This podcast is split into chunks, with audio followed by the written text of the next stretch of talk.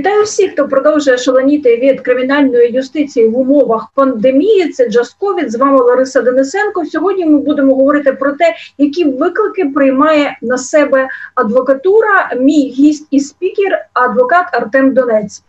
І перше питання до Артема: які власне виклики?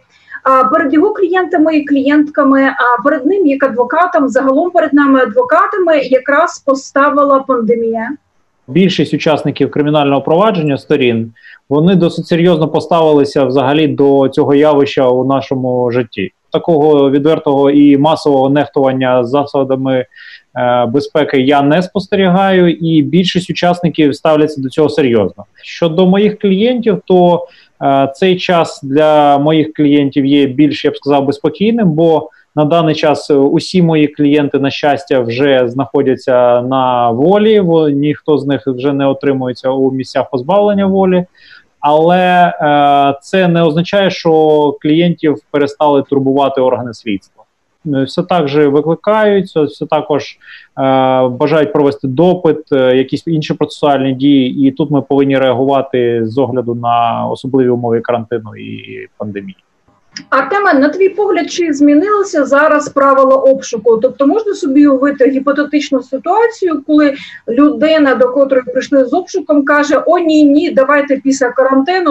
А, Ні, Ларис, ви знаєте, не змінилося нічого в, в, в законодавчому регулюванні проведення обшуків. Більше того, я не можу сказати, що їх поменшало. Єдине, що я б оцінив позитивно, те, що правоохоронці, коли приходять із обшуками, або вони вже е, забезпечені масками на обличчі і з собою їх приносять, або вони нормально ставляться до такої вимоги з боку захисту, коли ти їх просиш е, вдягти маски, і принаймні, щоб е, усі учасники були в масках. Хочеться поговорити про різні режими, які встановили різні інституції. Тобто, дуже часто обмежений є доступ для відвідувань. Інколи відвідування забороняються. Наскільки зараз доступ забезпечується? А якщо не забезпечується, що можна порадити робити в таких випадках? Дійсно, зараз е, змінився режим доступу до багатьох е, державних установ, але він змінився не тій частині, що туди взагалі перестали пускати людей, а він змінився на режим, е, ну я б сказав би, крайньої необхідності, коли тільки учасники е, провадження сторони можуть отримати доступ до цього приміщення і за умови дотримання протиепідемічних е, заходів. В нас на початку карантину був випадок, коли ми не могли отримати. Власне, доступу до матеріалів провадження через введений карантин. Е, ми звернулися з відповідним клопотанням, сказали, що хлопці, почекайте, там карантин закінчиться, потім почитаєте вже матеріал. Ми сказали ні, нам таке не підходить, нам треба зараз. Ми будемо забезпечені рукавичками, масками. Якщо треба, ми надамо таку маску прокуророві, який буде нам надавати ці матеріали для ознайомлення. Фотографування і фіксація всього цього цих матеріалів буде відбуватися в будь-якому приміщенні, де ви вкажете не обов'язково у кабінеті слідчого або прокурора, але нам це треба, і ми на себе беремо забезпечення цих заходів.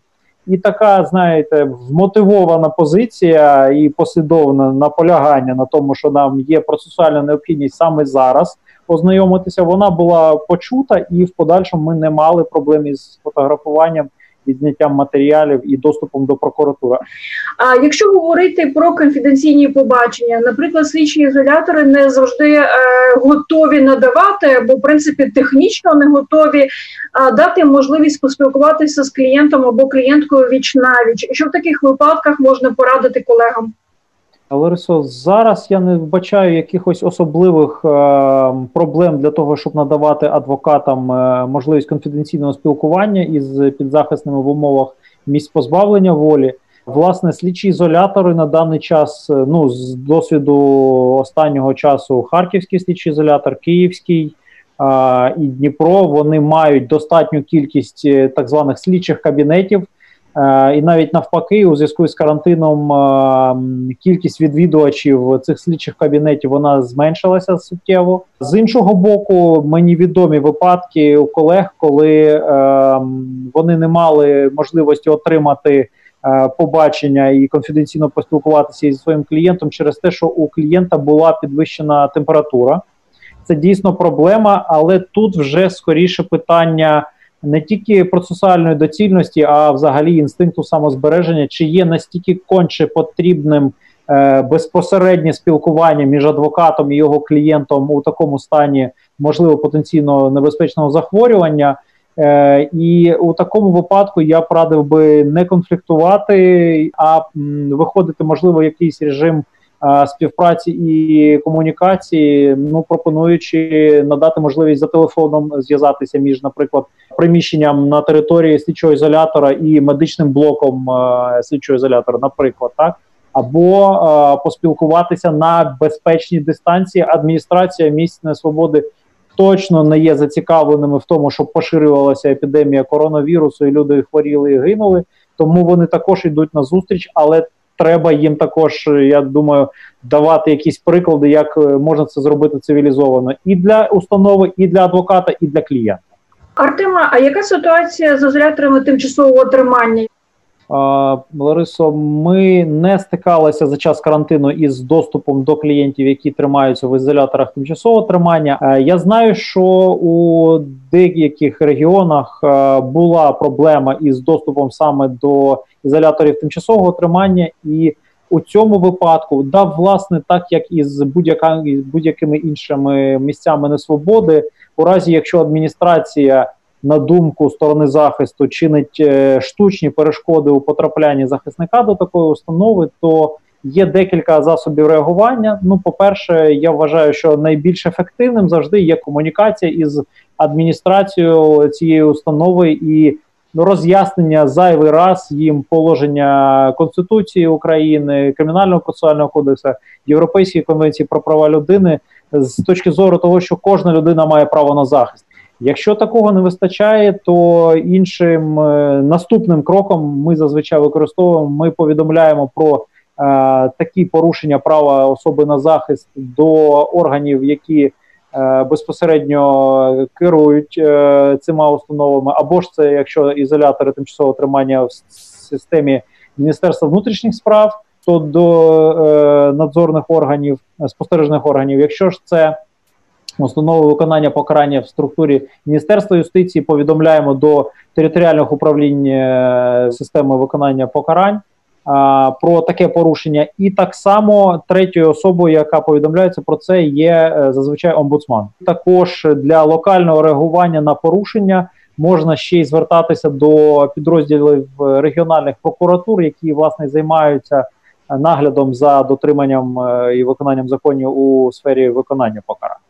Якщо навіть це не допомагає, то ну я вважаю, це вже є конфліктом і є серйозним порушенням права особи на захист. То у такому випадку найбільш дієвим було б звернення до слідчого судді зі скаргою на такі дії уповноваженого органу, де особа перебуває, із зобов'язанням такого о, такої установи вчинити дії по забезпеченню права на захист.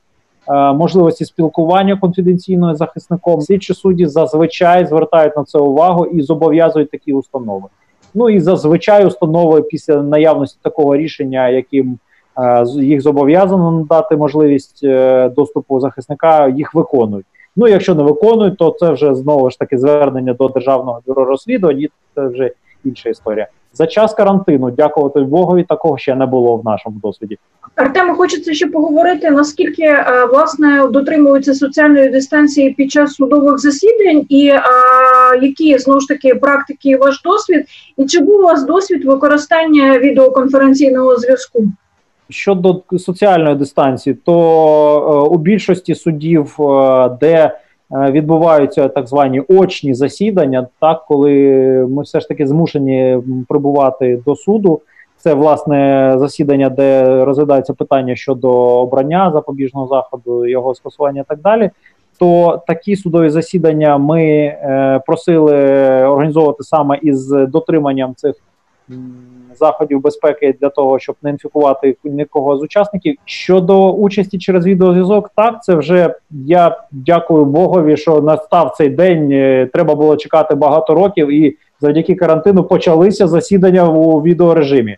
Я вважаю взагалі, що 90% судових е, засідань можна перевести в відеоконференц-зв'язок, і від цього ніхто не програє. Вже напрацьована практика участі в судових засіданнях. Розроблено вже певний пакет документів, які ми направляємо до суду зазвичай з клопотанням про проведення слухання у відеоконференц режимі. Або якщо е, така позиція погоджена з клієнтом, ми викладаємо таке клопотання на адресу суду із нашим проханням проводити особисто в засідання. Ну я із того, що цікаве, е, можу ще розповісти. Е, в нашому досвіді з'явилася така собі процесуальна дія, як віддалений допит е, свідка у О, кримінальному чудово. провадженні. Коли один з органів слідства, який розташований в місті Києві, викликав нашого клієнта для допиту у кримінальному провадженні якості свідка. А, На даний на той час вже діяв карантин і були вже обмеження, не було міжміського руху транспорту, і е, слідчий дуже сильно наполягав на тому, щоб все ж таки допитати особу. То ми слідчому роз'яснили те, що на даний час е, у зв'язку із транспортними проблемами слідчий буде змушений постати постати перед такими проблемами, як е, те, що клієнт буде їхати до Києва на власному автомобілі, і у зворотньому напрямку також. А, Також буде їхати на своєму автомобілі для того, щоб не заражатися адвокат, і у зворотньому напрямку також. Більше того, а, Кримінальний процесуальний кодекс передбачає право сторони не з'являтися е, на виклик слідчого прокурора для участі в допиті у зв'язку із епідемією і карантином, як іншими поважними підставами для нез'явки на виклик. І у такому випадку ми просто запропонували пану слідчому, що ви можете надати доручення будь-якому, хочете оперативному працівнику, хочете слідчому територіального підрозділу вашої служби у місті Харкові. Ми з'явимося до них. Або ми зустрінемося на території нашого офісу. Ви по відеозв'язку будете бачити відповіді нашого клієнта, чути його відповіді, коригувати ті питання, які ставить ваш колега. Після цього ми підпишемо цей протокол допиту. Ви будете бачити текст. Ми це зробимо в онлайні. Ви все побачите, все отримаєте. Слідчий подумав, подумав. І пригадав, що ми можемо не з'являтися з інших поважних підстав, і дійсно надав доручення своєму колезі. і Ми провели допит. Е, у мене сидячи в цьому кабінеті. Е, слідчому надали каву, маску, стерилізатор так само клієнтові. Е, слідчий під'єднався через Wi-Fi до інтернету, зв'язався із своїм керівником у місті Києві. Керівник ставив питання, той їх набирав. Потім ми на нашому принтері роздрукували цей протокол. Клієнт підписав. Це ситуація він-він, я вважаю, і клієнт е, має захист, і я не наражаю себе на небезпеку. Слідчий у зручних умовах всіх допитав клієнта, тобто це нормально. І я вважаю, що таке треба розвивати, бо це є в інтересах держави розслідування кримінальних проваджень, переслідування і покарання злочинців. Є інтересом е, мого клієнта отримати якісну правову допомогу і захист у кримінальному провадженні і так само є інтересом слідчого проведення слідчої дії, а мого як адвоката е, негайня занадто великого часу на того, щоб проїхати і провести там півтори години допиту одного клієнта. Я сподіваюся, що слідчі органи почнуть все ж таки дослухатися до такої практики, адже це не є способом затягування, а способом навпаки більш ефективного виконання завдань кримінального провадження, як це передбачається статтею другої кримінального процесуального кодексу. І друге, про що я б сказав би, це про е, суди. Суди у Харківському регіоні, районні суди, які почали більш, е, я б сказав би, адекватно ставитися до процесуальної необхідності сторін у е, участі у кримінальному провадженні віддалено у наданні доказів в електронному вигляді. І у е, наданні сторонам можливості ознайомитися із матеріалами провадження, які знаходяться в суді, і тут я хочу відзначити, якщо можна, е, Валківський районний суд міста Харкова. Вони я вважаю найбільш адекватно себе повели з самого початку карантину. До них надійшли матеріали щодо доступу до речей документів. Ми направили до суду клопотання про ознайомлення з матеріалами в електронному вигляді, і вже майже через дві години обидва томи відзняті були направлені нам електронною поштою. І суд написав: будь ласка, не треба з'являтися. Не треба приходити, наражати нас на небезпеку. Ми вам надаємо ці матеріали. І за це дуже вдячні і керівництву суду, бо такий час, такий спосіб вони зберігають здоров'я своїх е, співробітників, е, зберігають час е, учасників провадження, і вони на дуже великий крок попереду із фактично непрацюючою системою електронного судочинства використовують доступні їм. Засоби комунікаційні, які взагалі я не розумію, чому не використовуються до сьогодні іншими судами. Наш новий колега Сергій Вілков, е, голова вищої кваліфікаційно-дисциплінарної е, комісії адвокатури, зауважує, що е, під час відеозв'язку існує втрата можливості реагування адвоката і клієнта відповідно на правові пропозиції або зміну позиції і е, неможливо дотриматися приватності оцієї, коли клієнт хоче сповістити, що швидко нам, як адвокатам, захисникам, або ми хочемо сказати щось клієнту. От на ваш погляд, це становить проблему, і якщо становить, як її можна вирішувати? Так, Ларисо, знаєте, я скоріше погоджуюся із е, думкою колеги щодо того, що така ситуація може становити проблему процесуальну, бо у випадку, коли клієнт е, відсутній безпосередньо поруч з адвокатом і бере е, участь у засіданні віддалено, то е, така ситуація може призвести до недостатньо ефективної комунікації між захисником і клієнтом, і також потенційно може призвести до того, що ми не зможемо вчасно і ефективно зреагувати на зміну позиції, і так далі. Ми зазвичай радимо адвокатам брати участь у судовому засіданні знаходячись безпосередньо поруч із клієнтом. Навіть якщо це засідання у віддаленому режимі, ми радимо е, клієнту або прибувати до нас в офіс. Ми можемо забезпечити і клієнта, і своїх адвокатів е, рукавичками, е, масками і стерилізатором. І тоді відбувається засідання за участі і адвоката, і його клієнта. Безпосередньо вони можуть спілкуватися. У разі, якщо таке відбувається, що або змінюється процесуальна позиція, або е, надходять якісь нові, е, зовсім нові для учасників впровадження дані, то ми радимо е, просити суд зробити технічну перерву. Ми е, маємо можливість тоді порадитися одну, дві, три хвилини з клієнтом, роз'яснивши йому суть цієї ситуації, почути його думку з цього приводу, його пропозиції. Ми ще не звикли до такого процесу, але я дуже сподіваюся, що воно буде усюди з'являтися більше, ширше і частіше. А, Я теж сподіваюся, тому що мені видається це дуже взагалі заощаджувальний метод ведення судових засідань. Але е, питання в мене наступне воно полягає в тому, чи помітили ви, що суди почали застосовувати запобіжні заходи, які є відмінними від е, більш такого звичного запобіжного заходу, як взяття під варту або під арешт. Тобто, чи суди готові е, слухати сторону захиста і приставати на позицію, що домашній арешт в даному випадку виправданіший і кращий, взяття на поруки, а застава і інше. Так, Ларисо, дійсно, це є позитивною ще однією рисою цього карантину.